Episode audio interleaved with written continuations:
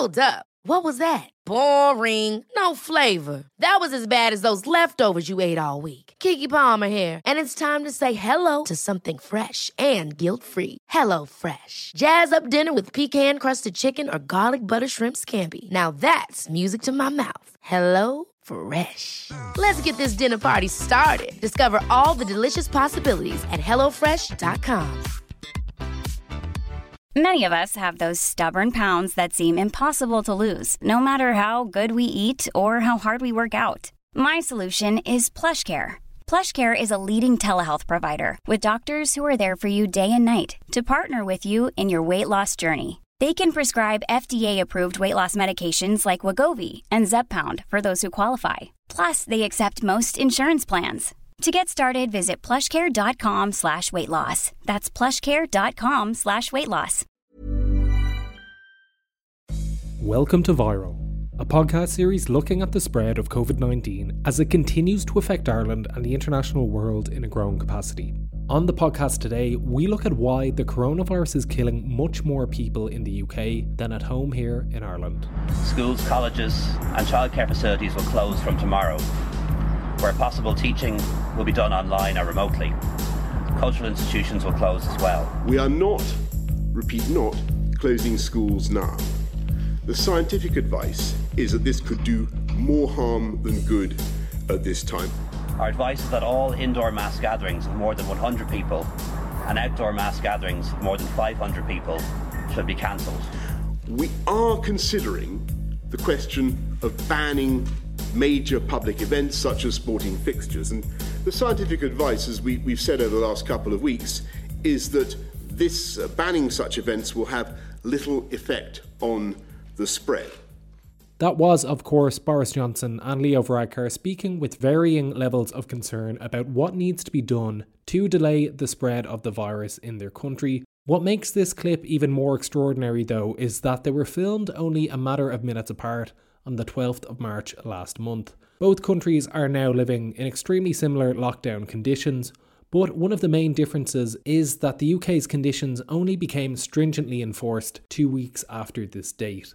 Here is Boris Johnson in that same press conference speaking to a journalist about their different approach to their neighbouring countries. Remember, at this stage, herd immunity was very much a part of the UK's action plan to fight the virus. How sure are you that the approach you're taking, holding back from some of the more drastic measures, is the right one. You say you're guided by the science, but if it turns out to be the wrong approach, the consequences would be extremely grave. The issue about asking elderly people to stay at home, when we're asking uh, older people, vulnerable people, uh, to go through a pretty difficult period of, of isolation, we time it so as to, to coincide with the moment when they are at most exposure to the illness. That's one of the reasons why we're not triggering uh, that draconian measure now, if, if you see what I mean. So, today on the podcast, I am joined by Elaine Doyle, who is a writer and researcher with a special interest in medicinal history. Elaine has done some incredible analysis on the death rates of both Ireland and Britain since the outbreak of the crisis, and noticed a staggeringly larger proportion of deaths per capita for those living in the UK. She did so by looking at a huge amount of variable factors, and her analysis claims that the UK are suffering up to 3.4 times more deaths than their closest neighbours, both culturally and geographically, depending on what variables and data are considered. Here is my interview with her. Before the virus became a pandemic, is it safe to say that Ireland and the UK had quite comparable health services in relation to the resources needed to fight an infectious disease such as this? That's an excellent question. I mean, I think the first thing to say when you're comparing any two countries during a pandemic is that it's fraught with difficulties. Um, you have any number of different variables that change between two different countries. Uh, the thing that the number that I highlighted was the number of ICU beds that were available in Ireland versus the UK before the pandemic arrived, which were broadly comparable in the sense that one was 6.5 per 100,000, the other was 6.6 per 100,000. The UK having slightly more than Ireland, and both of us being just over half of the EU average. That, of course, doesn't actually capture the full complexity of uh, the differences in our healthcare systems. Ireland, of course, has a public-private hybrid system. The UK has the NHS, and anyone who's ever emigrated from Ireland to the UK will tell you the vast differences between the two. If anything, I think the NHS historically had the stronger health support network. Both health systems have been underfunded in recent years. Both health systems have been calling for more uh, investment in ICU and critical care beds generally. So, I mean, there's a longer conversation there about the trade-offs between the health systems. I wouldn't wouldn't say that they're the same by any means. But I suppose the, the figure that caught my eye was that in terms of ICU beds, we really were broadly comparable before this virus arrived. Can we speak a little bit about the first two weeks of lockdown and why you felt it was so important and what the data has shown in the differences between Ireland's approach and the UK's approach? I don't want to equivocate because I feel like it's important to speak clearly, but I think the, the first thing I'd say is that at this point in the pandemic, it's still very, very young. We've only had this virus for a couple of months. All information that we have is contingent. All information that we're having is changing. However, what's incredibly clear is that the the timing of lockdown is absolutely vital and has shown to be absolutely vital in the data in terms of the effect on the infection rates and then from the infection rates onwards to the number of people who died. My experience in March, I think, was very similar to a number of other Irish people's experiences, which is that we were looking at the advice being given by our government, which was uh, really from early March onwards, they were being giving very clear advice that this was an oncoming threat, that even from the 9th of March when we cancelled St. Patrick's Day and onwards from there to our delay phase from the 12th to the 27th of March, that even though we were only at a delay phase at that point, that containment was to come. There were signals that this was the only way that we were going to halt this in its tracks was for us to stay home and to stay away from each other so that we wouldn't infect each other. The contrast for me was that at the point when the Irish government was advising us uh, to stay home, that on the 12th of March when we were uh, closing our schools and universities, in the UK, Boris Johnson's government was advising its, its people to stay home if they were sick and wash their hands, and explicitly deciding to not close their schools and universities. That, I think, was a very unfortunate decision, and it's not just me who thinks this. It is now emerging more and more in the, in the last few days. UK scientists were advising their government to close down, close down early, but they weren't being heard. And the death rates between our two countries have, I believe, shown the difference between shutting down early and shutting down a bit later. On the 9th of March, we cancelled St. Patrick's Day. On the 10th of March, the UK went ahead with Cheltenham, which was a 250,000 people event over multiple days and was almost definitely a super spreader event. So if we count from the 9th of March to the 23rd of March when the UK finally shut down, that is a two week period. Now, the UK technically locked down ahead of us. We only locked down on the 27th of March, but like I said, we were rolling into those restrictions at a much earlier date. And to me, that two week period is absolutely essential. There's a study that came out from an epidemiologist called Britta Jewell, uh, published in the New York Times this week, that showed that 90% of the cumulative deaths in the US to date could have been avoided if they had shut down two weeks earlier. Pandemics operate on exponential curves. So every day that you delay costs lives. Every hour that you delay costs lives.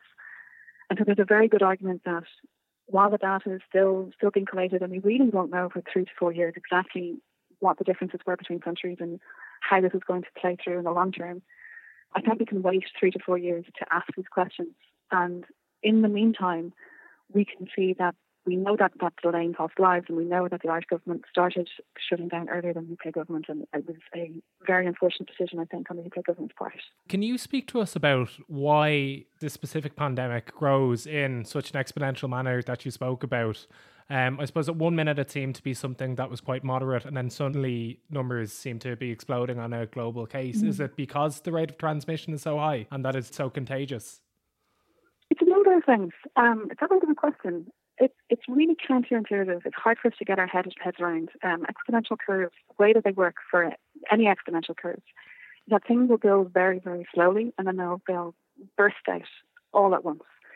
And that's just the, the way that numbers uh, increase on an exponential line. Um, R naught number is the figure that you'll hear people come back to over and over again. And R naught number is just a way of, of expressing how many people will I infect if I get sick. So for example, if I have measles, um, it's, it's, incredibly infectious. So the R naught number of measles is around 18. So every sick person will infect another 18 people. Um, the R naught number for for any disease isn't fixed because and that makes sense if you think about it. If I am sick and I'm staying home, I'm not going to be infect- infecting quite as many people as, as if I'm sick and I'm walking around the park or I'm walking into, into shopping centres or if I'm going to the cinema or I'm going to work. So an R naught number isn't a fixed number, but it does give you an idea of if in an unmitigated pandemic, in other words, in a pandemic where no one makes any changes to behaviour, what might the rate of transmission be? And for this particular pandemic, I've seen figures of around 2.3, 2.2. Um, again, that'll change as we get more information and it will vary substantially depending on what country you're looking at and what the behaviours of the people in that country are. In terms of exponential curves, um, again, I'll come back to Britta Jewell's work, which I found to be, I think she's been communicating the strangeness of an exponential curve really well. In mid March, she published another piece of research which showed um, really an analysis rather than piece of research that was explaining that because this was moving on an exponential curve, it really mattered when you started to stay home. So she was looking at the US figures where there was around 30 to 33% increase in daily infections a day. Um, and if that was to be consistent over the course of a month, then if you were to stay home in mid March, you would be part of a chain of transmission that would be interrupted. So you would, you would stop 2,400 infections. One person would stop 2,400 infections by staying home mid March, which is astonishing to get your head around. Mm. But if that same person tweeted on and continued with their lives, and then the following week went, oh, wait, hang on, this is serious, I'll start staying home now, it would still do good, it'd still be worth doing. But they would only stop 600 infections. Because of the sharpness of that curve, if you go back to junior cert maths or GCSE maths, when you imagine this curve skyrocketing right up, because of the sharpness of the curve, where you stop on the curve really, really matters. And so stopping a week earlier, one person's choices would prevent 1,800 extra infections from happening. And at a, at a 1% death rate, that means that if a person stopped going out one week earlier in March, one person could prevent 18 deaths, could save 18 lives. And that, I think, was what was underlining the Irish government's decision to intervene early. Um, and I don't throw blame around in the sense that I, I think that everything was moving very quickly. There was a lot, a lot of information moving in all directions. But it was a very upsetting experience from this side of the Irish Sea that I'm, I'm sure you and other people shared to, to see our government respond and, and give us edited advice about how dangerous it was to go out and to see my, our friends and family in the UK not being given that same advice. Life is full of awesome what ifs, and some not so much, like unexpected medical costs. That's why United Healthcare provides Health Protector Guard fixed indemnity insurance plans to supplement your primary plan and help manage out of pocket costs. Learn more at uh1.com. Ready to pop the question? The jewelers at Bluenile.com have got sparkle down to a science with beautiful lab grown diamonds worthy of your most brilliant moments. Their lab grown diamonds are independently graded and guaranteed identical to natural diamonds, and they're ready to ship to your door. Go to Bluenile.com and use promo code LISTEN to get $50 off your purchase of $500 or more. That's code LISTEN at Bluenile.com for $50 off. Bluenile.com code LISTEN. There's never been a faster or easier way to start your weight loss journey than with PlushCare. PlushCare accepts most insurance plans and gives you online access to board-certified physicians who can prescribe FDA-approved weight loss medications like Wegovy and Zepbound for those who qualify. Take charge of your health and speak with a board-certified physician about a weight loss plan that's right for you. Get started today at plushcare.com slash weight loss. That's plushcare.com slash weight loss. plushcare.com slash weight loss. Can we speak a little bit about the importance of the variable factors that help increase transmission? I think your initial piece that you had written on Twitter had come under a bit of scrutiny regarding varying population levels of the two countries, but you came back with more information yourself. Would you mind speaking about that a little bit? The first thing is that obviously the population density of the two countries are not the same. Um, I, I, like I say, I, I've said this line a few times that any immigrant from Ireland to the UK will tell you that the two places are not the same um, Ireland and England specifically are not the same. Um, Ireland has a lower population density, uh, but there are more parallels than you might believe. For example, Dublin's population density is broadly similar to the population of London proper. It's around four and a half thousand people per square kilometre to five and a half thousand people per square kilometre, which compared to say the population density of a city like Barcelona, just sixteen and a half thousand people per square kilometre, is more comparable than you might think. That said, Greater London, if you take the entirety of Greater London, has a much greater population density than the population density of Greater Dublin. And I make my apologies to the people of Meath and Kildare and Wicklow right now, but for the purposes of urban analysis, it's useful to think of the broader Dublin area, um, while in no way blending those identities together. Um, on the other hand, you know, you do have a lower population density in Ireland, and I think if you take the broader Dublin versus London area, a lower population density in the broader Dublin versus broader London area. That said, if you look at the percentage of the population in Ireland that lives in the broader Dublin area, it's 39%. That's really high.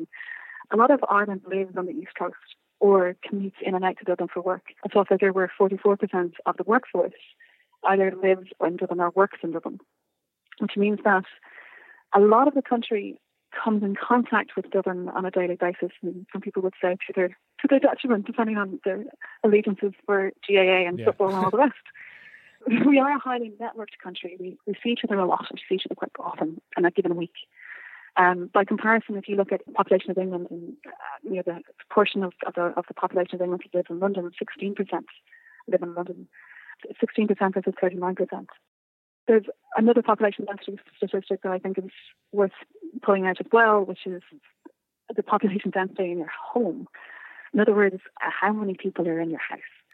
And that becomes relevant because household transmission has been really important in this pandemic. If you have somebody in your house that's sick and you're tending to them, even with the best will in the world, you are more likely to be exposed to the virus and get infected yourself because you're in an indoor space. Mm and this virus transmits most easily really in, in indoor spaces. The average size of a family of, of a household rather in the UK is 2.4. The average size of a family in Ireland is 2.75. Um, that doesn't seem like a large difference in numbers, but if you were to multiply it all the way through, after 10 cycles, 2.4 means that you've been infected with 6,340 people 2.75 means it's 24,000, maybe 25,000 people. So those kinds of differences really make a difference when you're talking about domestic transmission. And we could go back and forth on this forever. There's, it's a swings and roundabouts, really, I suppose. Yeah. Um, I suppose the the bottom line is that Ireland wasn't well set up, or we had certain demographic structures in our society and in our in our country, but I think that that was actually quite exposed to the pandemic. And at the same time, I think it's only fair to say that London, which is a massive transport hub, which is you a huge number of flights coming in and out of it every day, was particularly exposed.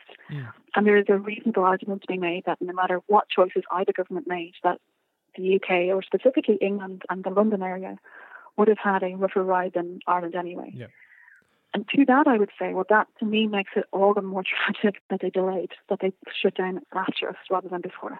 Mm if the UK is more exposed than we are, then surely they should have been introducing social distancing measures before us, not after. And that makes those two weeks all the more important in terms of intervening. One of the more jarring parts of your research and what I've read from your writing is that the UK's death toll only includes patients who passed away in a hospital setting after a coronavirus diagnosis. So mm-hmm. that would leave out deaths in the community and nursing homes as well. Why have they taken this approach? Is yeah. it to try and minimize the social and maybe political impact of the number increasing, or what's your findings been on it? Good question. Um, I, I couldn't speak to that, to be honest. Um, I know that other people have. Uh, I know that there have been quite a, a chorus of voices, especially in the scientific community in the UK, who've been very uh, taken aback, to put it mildly, or horrified, frankly, that the daily figures don't include the deaths in the nursing homes and the care homes, especially because, as as you know, the research that's coming out of Europe is showing a really horrific thing that half half of all deaths seem to be coming out of care homes and nursing homes. And again, when you think about it, it makes a horrifying kind of sense that the most vulnerable among us are being kept in indoor circumstances, which again is where the virus seems to transmit most easily. Um, they're being kept together in nursing homes and care homes, and it's just ripping through those those uh, those, those places. So if you leave out those deaths, it's really skewing the figures quite badly. Um, the thing that I was pointing out on, on Twitter was my original calculations. I said that the death toll in the UK was double that of Ireland, but uh, if you take out if you, if you because Irish data figures include nursing home and, and care home deaths, if you take that out, it actually changes the differential quite a lot. And at that point, it's three and a half times as many deaths in the UK as there are in Ireland.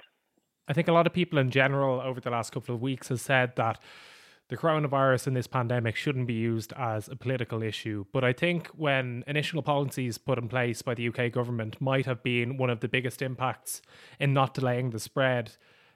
I feel it's impossible to not politicize it. Would you agree with that, especially as someone who's come under quite a bit of backlash in the last maybe six or seven days over what they've written about it? Absolutely. Um, yeah, I, I, would agree with you in, in the sense that I think that all pandemics are political. Um, all epidemics are political. The decisions that our governments make to protect us fundamentally decide how many of us will die and how many of us will live. It also determines who among us will die. Are we going to protect the most vulnerable? Are we going to protect the people in the nursing homes and the care homes? Are we going to explicitly and, and proactively get ahead of the curve and make sure that these, these places don't get infected? What choices are we going to make to protect the most vulnerable among us? These are all political questions. Um, these are also personal questions. When I say that they're political, it's not to, to distance ourselves from our moral responsibility and our ethical responsibility. It's not to say, well, this is for the politicians to decide. I mean, it's for me and you to have these conversations and say, how are we going to take care of each other as we as we move through the next several months, um, because we're going to need to ask that question in a really uh, persistent way of ourselves and of our politicians to hold them to account. Um, I think the reason why I brought this up wasn't to play the blame game. Like I, I really appreciate that we aren't going to have full information for such a long time. We still don't have full information about how the virus works, but we can't wait three or four years until we have a full data analysis to start asking these questions because these questions matter going forward over the next several months in terms of, you know, do we start opening up our societies and if so, how? And who is going to start moving around and, and going back to work and who isn't? If we don't understand what's happened over the past month, if that's somehow out of bounds to talk about, then how are we going to use that information to inform our next decisions as we go forward? I think that we need to understand what decisions we're making, how that is informed by the science, how the science is changing, um, how other countries have made their decisions and how they're faring as, as we go forward, not just Ireland, UK comparison, but Germany, South Korea, Singapore, New Zealand, like all of these countries, all of which will have different demographics. You're never going to have an exact one-on-one comparison, but we do need to be looking up and around, looking around at each other and and, and try and pool our information so that we can we can get through this together.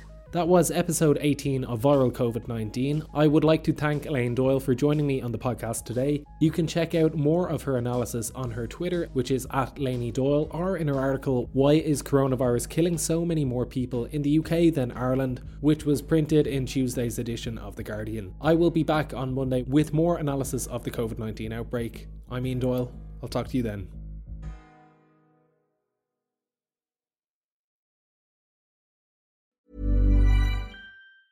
Planning for your next trip?